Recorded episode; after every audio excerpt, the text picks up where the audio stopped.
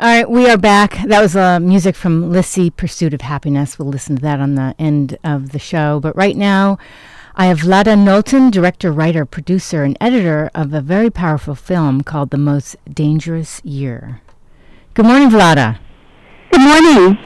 I had a chance to screen this film, and it was so powerful. I don't know where to begin. I mean, I without giving too much away, could you tell us about how this came about? Well, uh, as far as my uh, involvement in making the film, I'm um, a parent of a transgender child. I have three kids. My youngest is a transgender girl. I'm also a filmmaker.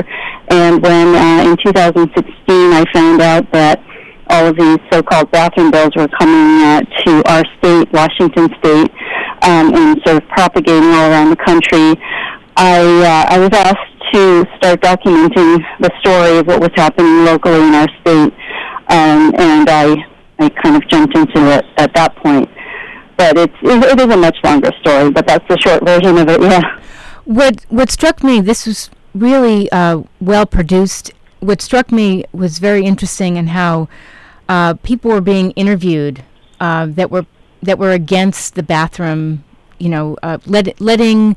Well, I'll let you explain it, but basically they mm-hmm. were saying, you know, um, we believe people are confused. Like they weren't Mm-hmm. They weren't allowing people to just be who they are. They were just saying, well, they're confused. And that was so right. upsetting. Mm-hmm. That was so upsetting. It was, and as you can imagine, I was the one interviewing them, and being the parent of a transgender child, and knowing full well that my daughter is not confused in any way. Yeah, that was really difficult, of course. Uh, mm-hmm. But it really shows, and, and I wanted to make sure that this was um, very clear to the audience to people that it really shows how little information there was out there, even in 2016, how little education there was out there about what it means to be born transgender. I mean, I think I think a lot of our challenges are coming from lack of good uh, factual information. Right. Um, and that's one of the reasons I made this film is because it's so sorely needed by our society. Real information, factual information, medical, scientific, social, evidence uh, about what it really means for a person to be transgender, to be born transgender. Um, I think education really does uh, actually, you know, challenge um, ignorance and bigotry. Yes. I know, because uh, one of the issues was they didn't want someone who identified with a certain gender to use that bathroom because they said, oh, we'll worry about pedophiles. And then they said, have you known any cases of pedophiles? Uh, no. Well, in in the in public bathrooms, yeah. yeah. I mean, there are there are certainly predators in the world, and there are certainly pedophiles in the world, and there are laws in place to combat that problem, and we all care about it, of course, deeply. Yes. But the the problem was that this whole bathroom predator myth was in fact just a myth, myth. and there was no actual evidence that uh, was available as a basis for for these laws. Um, and, and law enforcement was telling us this, lawmakers were telling us this. There's no evidence to show that when transgender people use the bathrooms that align with their gender identity, just like everybody else, mm-hmm. that predatory crimes rise. There's no evidence no that. evidence, exactly. So, right. Yeah. yeah. So that was a problem. One of the, one of the problems. And nobody's going into a bathroom and showing their genitals. Let's face facts. that's the other problem with this scenario. The scenario of people, you know, having so-called visual abuse. Uh, I'm not even sure what that actually even means, but mm-hmm. uh, you know, this idea that people go into bathrooms to expose themselves. That you know, in reality, that I suppose that could happen. Right. You know, that is a scenario that is feasible, but does it actually happen in the real world? to an extent that it's some sort of um, an epidemic? No, it mm-hmm. doesn't. You captured really well what it's like to be uh, the parent of a transgender child. The girl on the flyer for the film, uh, I forget her name, the blonde girl that was born a boy. My, yeah, Annabelle. Right. Mm-hmm. So uh, to see her emerge as her true self and her happiness and her joy of be- being who she felt she was was such a tremendous you know, thing to experience and see her as a girl. Yes, I mean, I think that's one of the most important things that people need to start understanding is that these aren't, first of all, choices that people make. Uh, these are you know, being born, whatever gender you're born, and gender identity is something that you're born with. It's not a choice; it's who you are. And and having gone through this myself, experienced first of all the pain and the suffering that my own daughter was going through before we all accepted her for who she was. Mm-hmm. That was excruciating, and it was even you know so much more excruciating for her than it was for us, and for me that was almost unbearable. But then seeing you know her come alive almost overnight as soon as we said, okay, yes, you know we believe you, and we're going to help you now, um, and and you are who you are, and you're Annabelle, and you're going to live as yourself. Seeing her come to life almost literally overnight after we finally came around to that, you know, and the decision was made by the parents. She didn't make a choice; she was always herself. Sure. The decision was made by the community and the parents and the teachers and the friends who basically decide to accept a person for who they are. Um, seeing that transformation was, I tried to ex- describe it in the film, and I hope I did a pretty good job of that. But mm-hmm. it, it's it's very hard to describe the, the euphoria and the relief that you feel when your child is finally happy just like your other two children who have been happy all along because right. they were accepted for who they are because they're cisgender children. Yes. And nobody questions their gender identity. It's uh, it's quite uh, something, really. It's it's hard to explain, but you know we do our best to explain it tried to show it in the film. Yeah, I think you did an excellent job. If you're just tuning in, we're speaking with director Vlada Knowlton about the film The Most Dangerous Year. And the, the reason I say you did an excellent job is because I love how you brought, uh, I believe you brought on some doctors, and they were talking about there's so many issues involved. Um, there's chromosomes, there's, um, you know, your actual genitalia. Anatomy. Yeah, mm-hmm. your anatomy.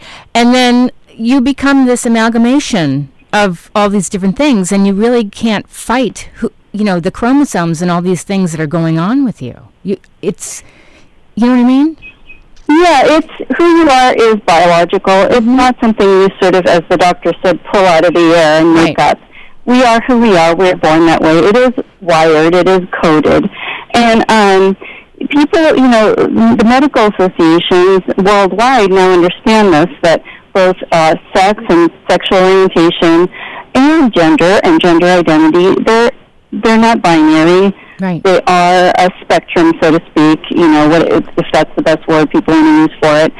There, it is a very complex thing. You know, uh, chromosomes are not binary. There are very variations of chromosomes that people haven't even sort of encountered yet and don't right. know they have. Right. Um, there are uh, intersex conditions that ha- kind of show various uh, anatomical, um, you know, possibilities, and people have those as well. Yes. And a gender is something that develops in our brain, uh, in the neural system, and it develops sort of separately from our anatomy and our genitalia, and it develops in utero after we already develop our genitalia. Mm-hmm. So the brain also is kind of, you know, as, as some scientists describe, a mosaic of maleness and femaleness and and everybody has you know their own sort of sense of their own gender that they're born with, and it's not necessarily excuse me binary. Yes. Um, so uh, you know it, it, this is information that we have yet to sort of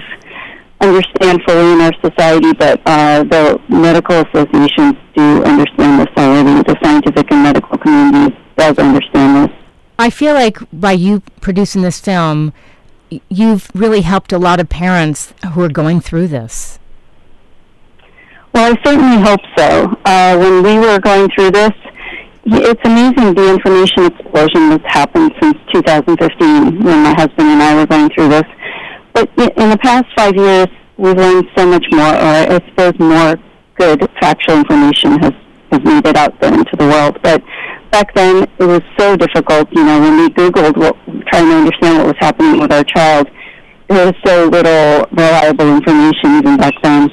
So I, it, it's still hard for parents, all parents, you know, whether they decide to accept their child for who they are or not. I know it's difficult for everyone. Right. And I really hope that this film helps. I really do. And I have seen people come over to me after screenings and say, you know, thank you so much I finally have a, some tools for explaining this to other people. I finally have words Great. or information for explaining this to my grandparents or explaining this to my aunts or neighbors. Mm-hmm. So I do hope it did help a little bit. Yeah.